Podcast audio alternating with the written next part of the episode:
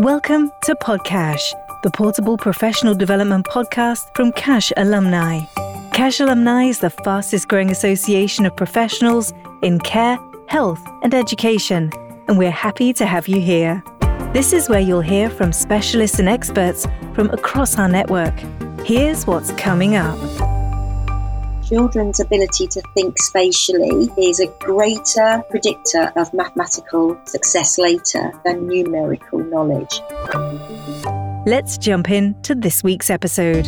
Hello and welcome back to PodCache. Um, I'm Dawn and I'm really lucky today to be joined by the lovely Helen Williams. I met Helen at the, well I didn't actually, I, I watched admiringly from afar as Helen won an award at the Nursery World Awards this summer, and got in touch to, to badger her to ask if she would come and join us to record this episode of PodCache. And Helen happily agreed and said yes. Um, so, can you introduce yourself um, for our audience? Yes, um, Helen Williams. I live in the Southwest. I'm semi-retired. I started out as a reception teacher, having trained for working with three to eight-year-olds, and uh, became quite quickly very interested in how my young children were tackling the maths that was on offer then, which was a bit grim, to be honest, and a lot of worksheets. Didn't look like maths to me. I mean, I didn't like maths myself much at school. Certainly at secondary school, I didn't like it. And I was concerned that my children would have a positive experience about it, the ones that I work with. So I kind of started asking some questions. And I guess um, somebody heard a question and I went on a couple of courses, and then I moved over a few years into the maths advisory team uh, in Cornwall, working with some really inspirational people, and joined the Association of Teachers of Mathematics. Been a member there for, me for about forty years, which has supported me and challenged me right the way through my career. So I've become increasingly interested in the development of early years children's mathematical understanding. And I'm a very happy member of the Early Childhood Maths Group, which I'm sure Dawn will give you some information about how to find that website, because um, we're very proud of what we've put on there and it's all free. So yeah, now I have a lovely time working with um, practitioners, developing sort of playful maths experiences, I think. There's now so many different things that, that my brain wants to ask you, but I'll try and ask them one at a time. The thing that jumped out the most from what you just said to introduce yourself was that you didn't like maths, um, which I suppose, like, for someone who that is now your whole career in terms of looking at that that maths element and the teaching of maths and the stuff that you've you, you've just said that you do, it's certainly a surprise, I suppose, to, to me. Um, I, I didn't like maths. It, it always surprised us that my favourite maths teacher didn't like maths at school. Um, he failed his maths G C S E twice um, and learned how to do maths in the army. But how do you go from not liking maths to, to making it, yeah, yeah, whole like reason d'etre? Um, I think because I was focused on the children, what I was observing them doing, and that seemed way adrift from what the what, what was being offered in terms of the, the worksheets and the workbooks that were around in the eighties. Um, and actually, I do still see that some of that stuff around now, which is depressing after all that time, really.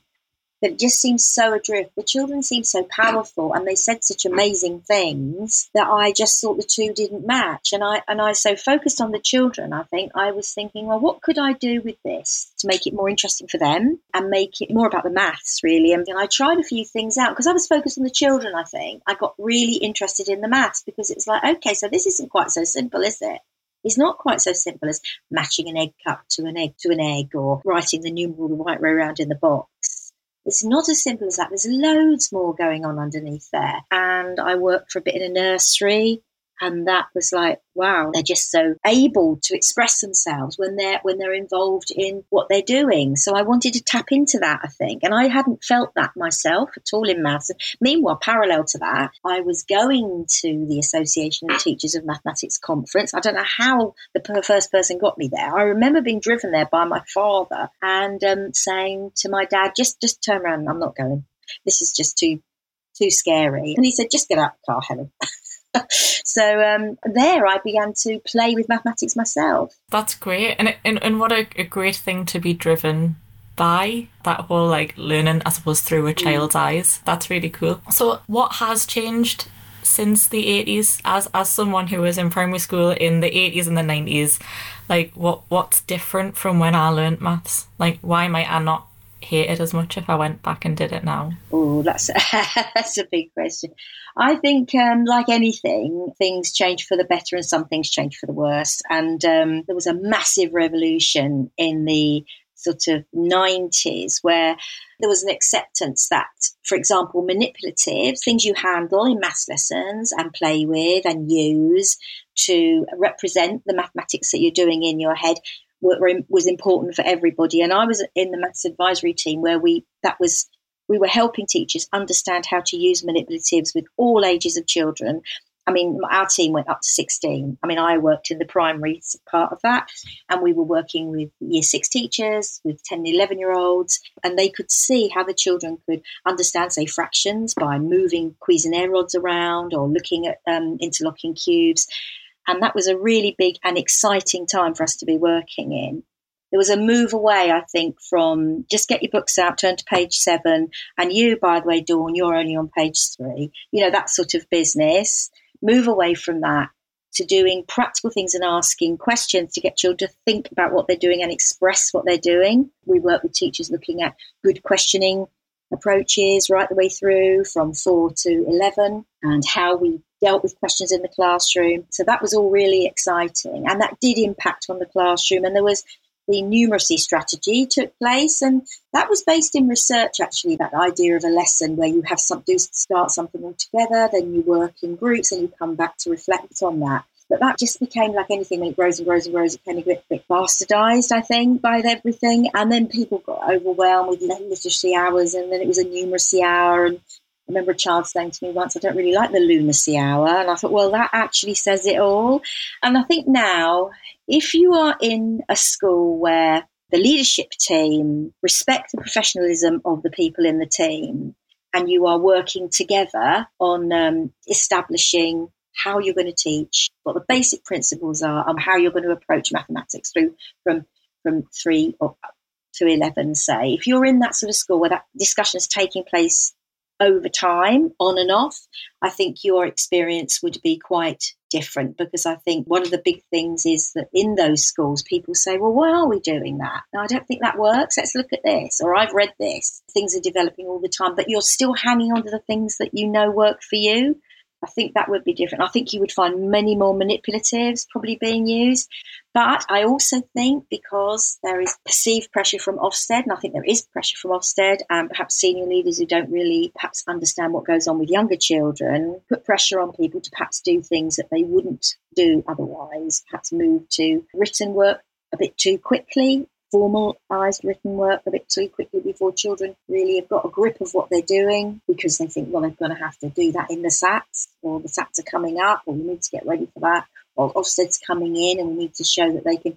I think if you're in that sort of place, some things maybe look fairly similar. For me, that was probably part of the problem, because I'm not bad at maths. Like, I hate it, but I'm not bad at it. Like, I can, I can do the maths, but that push to, I suppose, to write out how you got the answer and to write it out properly was was a problem for me, because actually, you know, talking about manipulatives, like, and things that people play with to find out the answers, I still do that in my head when I'm doing maths now. So I know, like, when you've got, like, how to set out a, a, a long multiplication maths equation, but in my head I still have to count out all of the blocks of tens and all of the blocks of units as if they're real things. I have to visualize. I can't do mental maths without visualizing the actual units of, of numbers.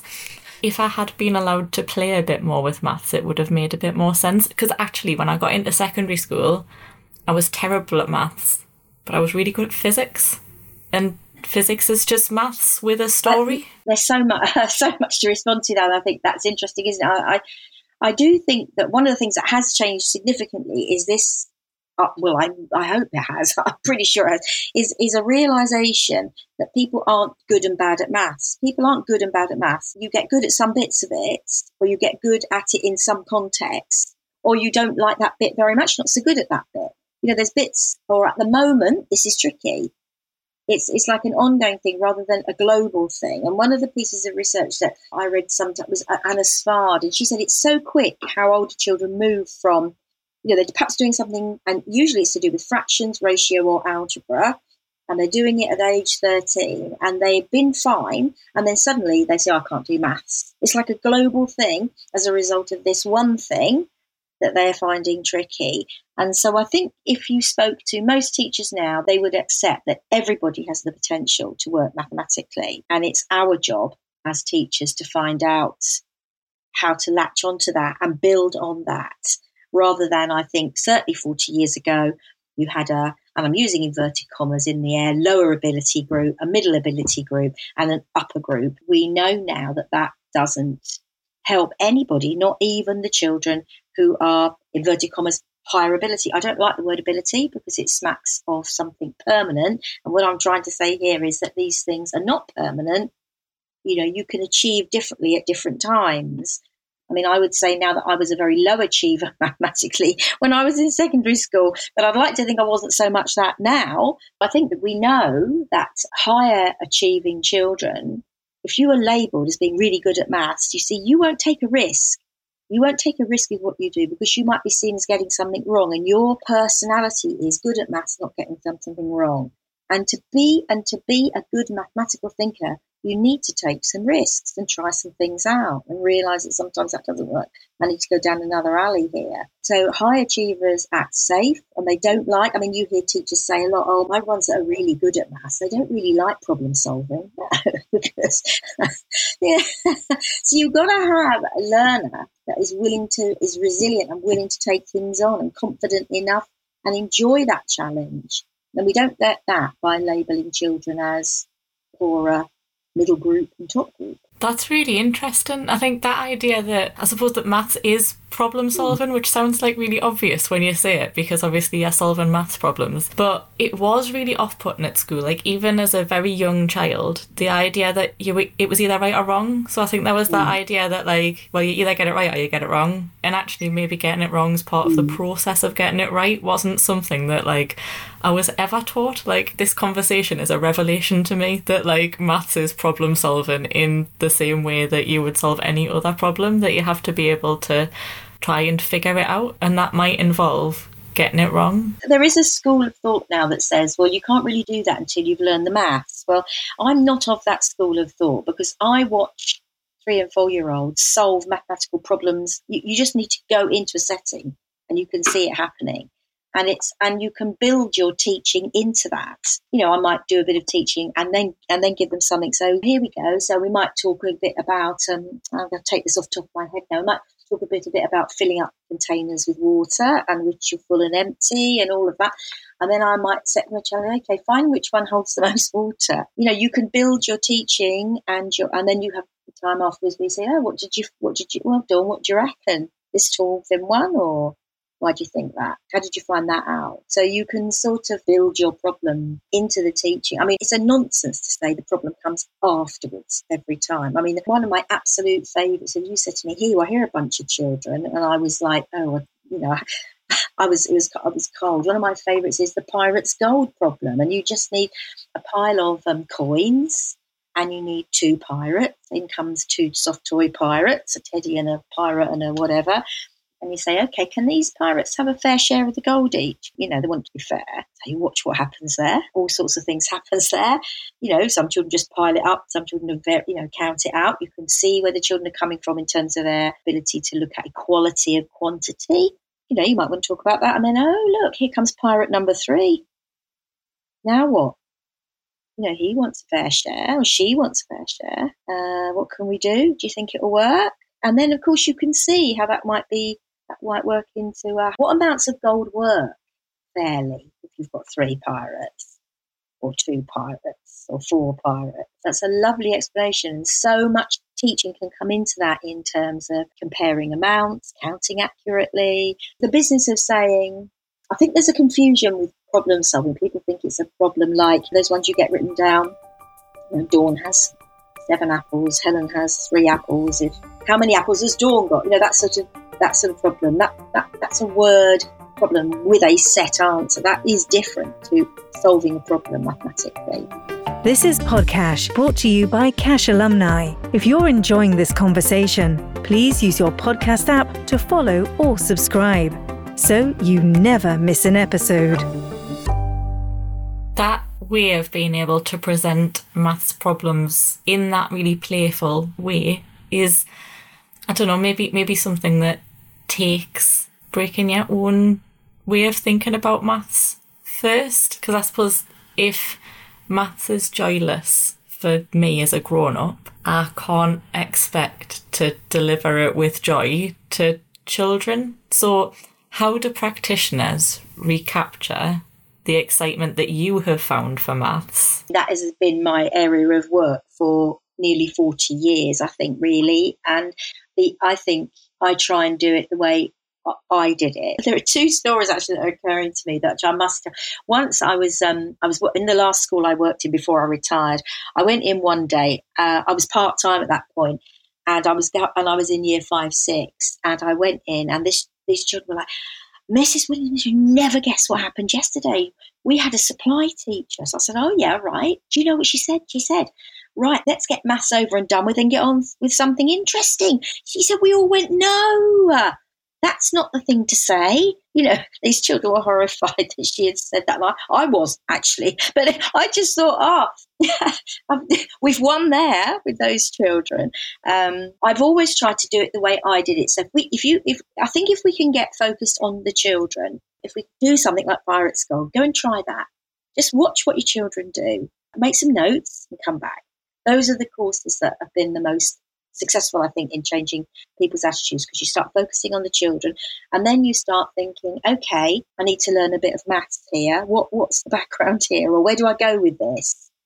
And what we do have now in the last twenty years, certainly in the last ten years particularly, are a growing number of resource banks that you can go to to support that sort of work. I mean, I was in a meeting last week with some early years teachers from Durham, and um they're working, near Durham they are, they're working with Durham University mathematicians, and the mathematicians are working with the early years practitioners. So the early years practitioners come and say things like, "My children are really interested in circles, and we've done a bit of this, but can you just give me a bit of background on circles?" And so the mathematicians do some input, and then they, the early years teachers go back and, and, you know, this kind of enriching their knowledge level of maths in order to take that back to the children, but with the children's interests at the heart of that. And then what happens is early years educators say, oh, and you can say, look, you can look, look at this now.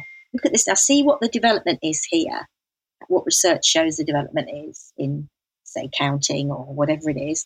And then you are, I think, more confident about what you're doing because you know where you're coming from and going to, and you're still focused on the children. You're still focused on what they're showing you, what they're knowing, or what they appear to be understanding.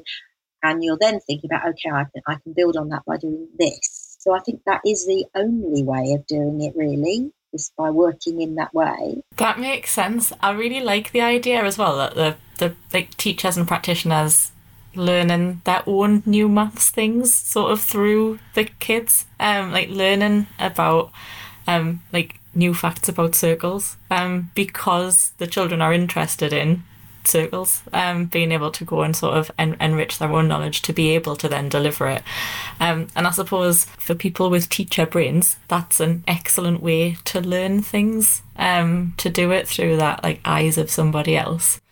How can people who don't have a background in maths and who might have maybe avoided maths generally, how can they find out more about the sorts of exercises like Pirate's Gold, like all of those things? How accessible is that sort of contextualisation of maths? The NRICH site, which is uh, based uh, start, uh, Cambridge University, N R I C H, NRICH Math, has been around for twenty-five years. In fact, that is probably one of the only places where you can find that sort of open-ended, low-threshold, high-ceiling task. So you start off, so every child can access that. And they've organised their tasks under sort of early years. Um, it's really sort of, mm, I would say, probably reception-y, top age group of nursery up to secondary. And they've organised those under sort of headings. There are some articles on there, background articles written by Polly. my colleague in the Early Childhood Maths Group, some of them. Um, and those tasks are all trialled with children a lot of times. And they're quite simple to, to kick off, you know, with your group. And that they are fascinated to observe what the children take out of it and what you get what you get back from it. And if you email Enrich, I think they still do have like somebody that answers your maths questions on there. They always used to.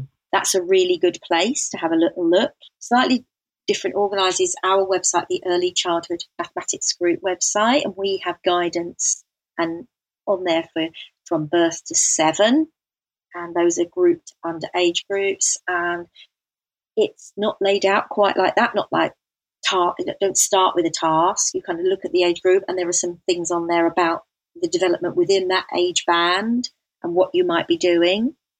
It's, I think it's probably slightly more teacherly. Yeah, I think it's good support for people. Um, one area that's really underemphasised and not well understood is an area of the sort of shape space, the shape of space, the geometry area with very young children.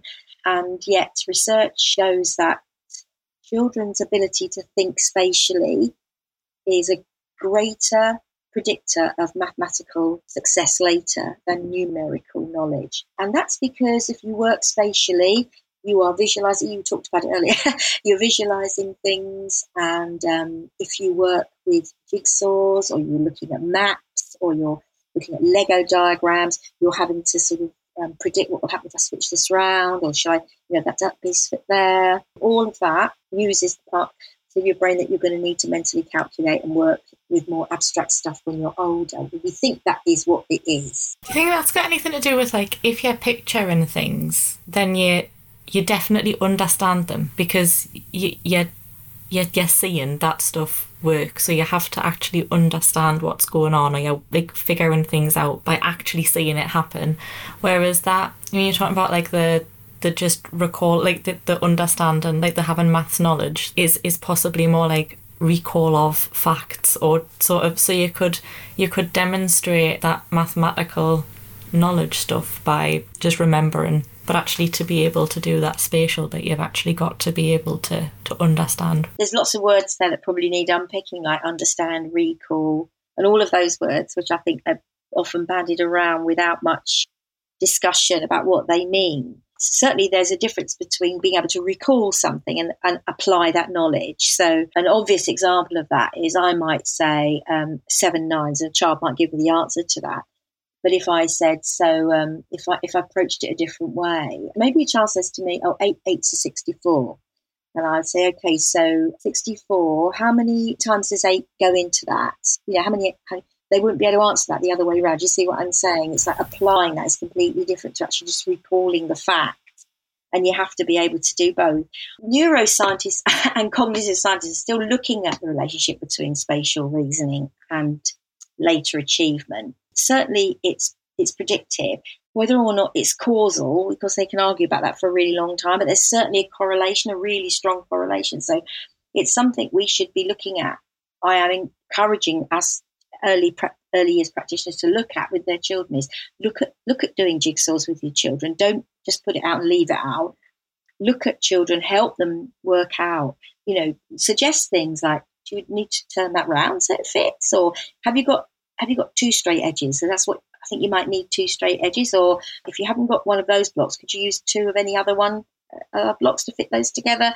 What sort of length plank do you think will fit in here? Those sorts of discussions where encouraging children to sort of reason about the shapes and visualise what might fit and what it might be like when it's turned round is sort of exercising that ability and the confidence to visualise and interpret things and, and, then make, and then make a decision based on that is what's important.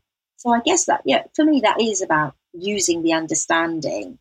You're having to do it. You're having to apply it. I mean, we all know what the IKEA diagram thing, when you see it and think, now what screw is that? Is it one of those screws? There's so much maths that people just do without thinking about it being maths. Like, I remember when I was working in welfare to work and we were supporting people with functional skills maths and sort of filling in clock faces and things like that that you just do and you never think about it being maths. But the minute someone says maths, you go, ah! Like, And actually that idea that you could play with Lego or you could do a jigsaw, that could be a whole maths lesson that you'd then, like, because you can take things out of it and build in that learning into to what it is that they're doing and encourage that conversation. It is maths, because maths isn't just numbers. Maths is about pattern and recognising similarity and difference, and being able to operate and solve problems, whether they're geometric or numerical. And um So the ability for, of young children to be able to see similarities and differences and recognise that is a start, is a start of that, really. I mean, if you think, I mean, if you've ever done um, these sort of, uh, the tangrams, have you, have you seen those, the tangram puzzle? It's a square and it's cut into seven pieces. There's a diagonal cut, corner to corner, then another diagonal cut opposite to that, and then another couple of cuts. You can Google it. And you end up with seven pieces. And you can make lots of things with those pieces. You can make cats and dogs, you know, all sorts of things. So that's a really nice way in. But, of course, what you've got there is a, it, the area is still the same every time. So there are, and all, and there's lots of things you can talk about in terms of similarity and difference there. But it's the idea of, and also at the end you say, well, can you can you put it back into your square? You know, you started with a square. That ability to take things apart and see how they are, how they are constructed, because you've taken it apart, and then you can put it back together again. That you do. That's what you do with numbers later on, isn't it? So it's that. It's that's really important. The spatial side of things is just as important as the numerical side, and and then you've got measures, which is like applied number, really, isn't it?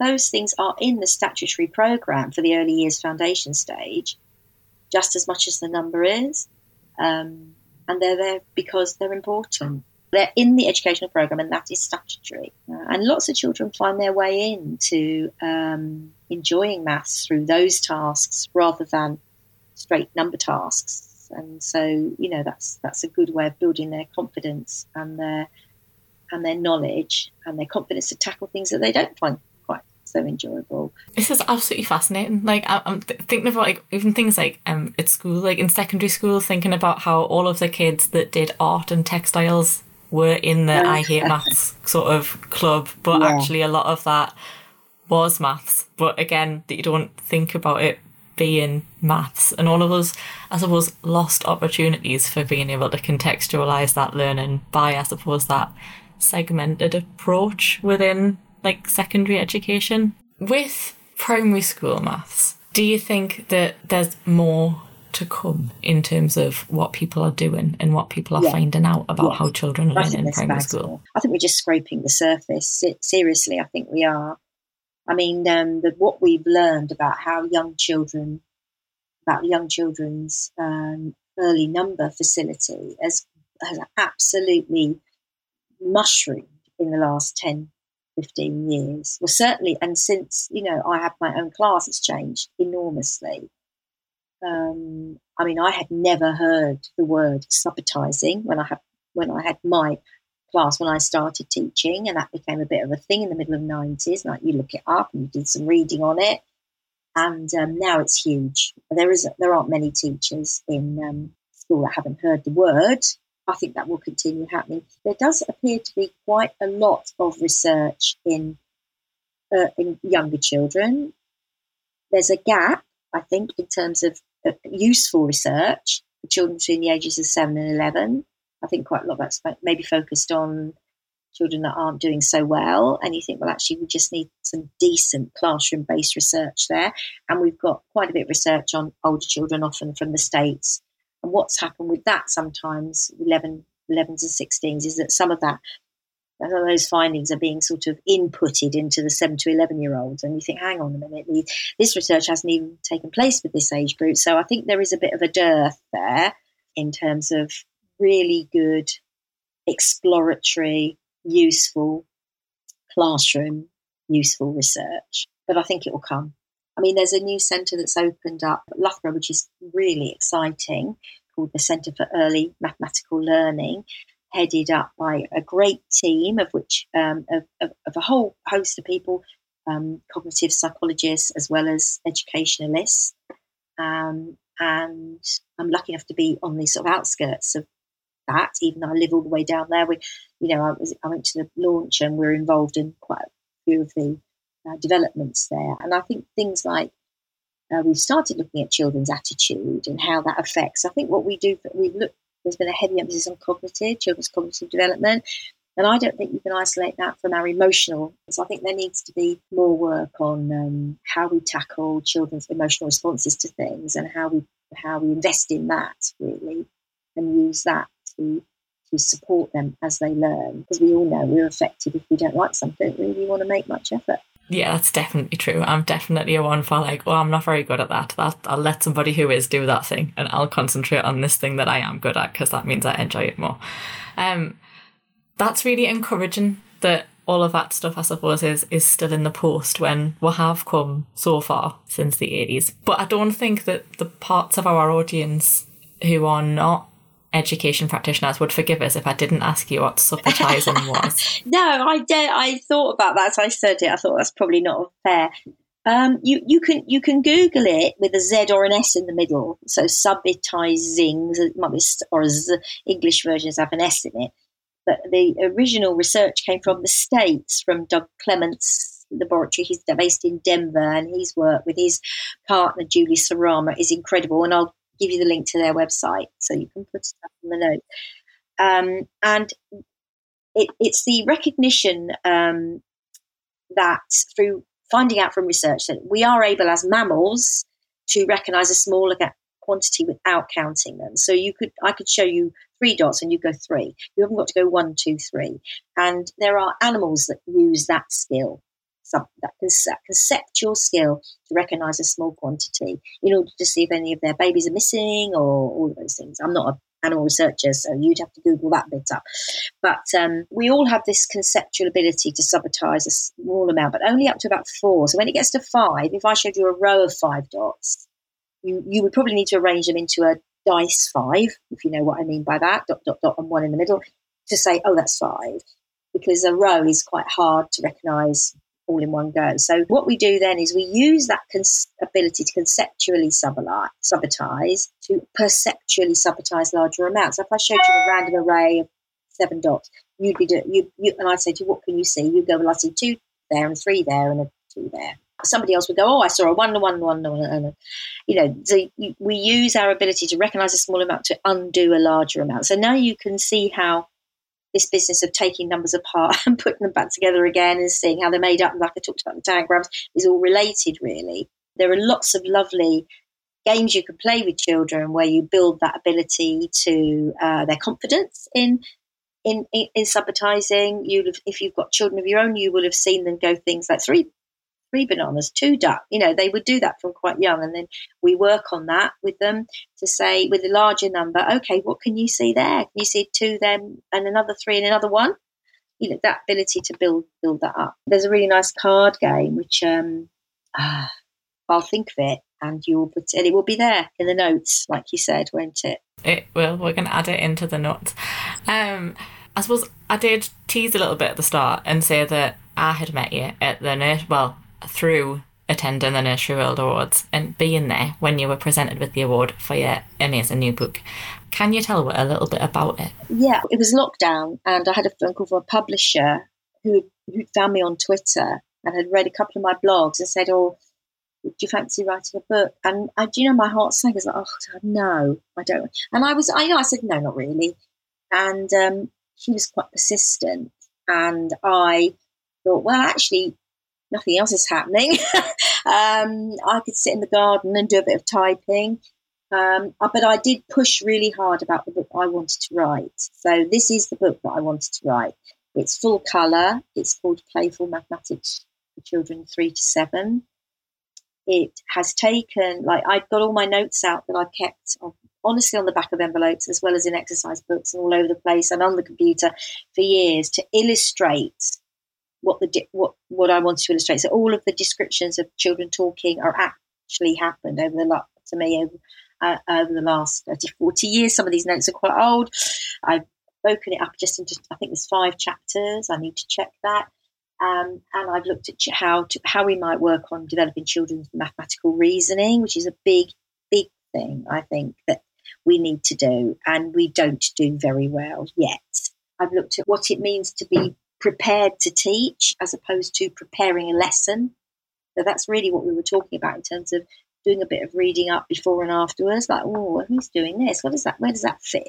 You know, there's a chapter on the adult's role, like how we respond to things that we don't expect, or how we might work with children when it's a bit more open-ended, so we don't shut them down. So we um, bring them out to bring out what they know and build on that. And, and there's a bit, obviously, all the way through on what playful means and, and uh, what that might look like sort of on the ground. So, yeah, that's it. It's got some fantastic photographs in it from amazing practitioners. So, yeah, I'm pleased with it. And I was very, very, very honoured to get that award. I didn't expect it. I It's unusual for a maths group book to even come up for the award. So I was completely shocked when I got it. I was completely taken aback, and I'm, I am absolutely thrilled about it. It sounds great. I mean, it sounds like it really embodies that whole idea of that like holistic approach to maths and about maths not being easy to teach and not being easy to leave all that baggage behind, where you think, again, in the same way that you think, well, maths is just numbers, and you sort of exclude all those areas and think badly of yourself for not being a numbers person. It's easy to dismiss maths as just numbers, in that way of like, well, actually, you can still bring emotional baggage to maths the same way you can to an English lesson or to any of those other things, and to to to impact what's going on in your room. So I'm excited to see what more we can we can learn about maths from the research that's going on in teaching maths, but also what other maths discoveries are in the post, because it blew my mind when I realized when I found out that zero hasn't always existed as a mathematical concept. So like, what else is there that we're going to learn about maths, maybe through those kids that are being taught now to to explore? Um thank you so much for your time this morning. It's been absolutely lovely to talk to you. For me talking to you, and for anybody who's listened to to the podcast um that that we've recorded this morning, um it's been really surprising for me that it's been so nice to talk about maths for such a long time. Um so thank you very much. Um can you tell people where they'll find you online? Yeah, I'm really only on Twitter, and my Twitter name is at Helen J W C, H E L E N J W C. Amazing. Again, yeah. We will put the link to your Twitter handle um, down in the episode description for anybody who wants to find you.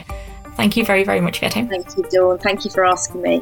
Thanks for listening to Podcache. If you enjoyed it, please follow or subscribe on your podcast app so you never miss an episode. You can also watch many of these conversations by heading over to cache alumni dot org dot U K and going to the C P D and Best Practice section of the site. That's cache alumni dot org dot U K.